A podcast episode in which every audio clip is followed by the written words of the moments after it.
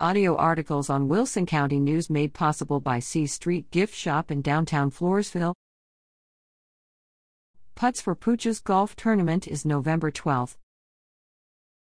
Grab your clubs and head to the rolling hills of the River Bend Golf Course in Floresville for the Putts for Pooches Charity Golf Tournament on Saturday, November 12th.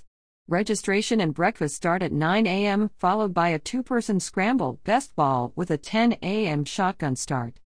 Cash prizes will be awarded to the top three teams and a hole in one jackpot. Contests will include closest to the pin, longest drive, and best dressed team. Registration is $90 per person or $180 per pair.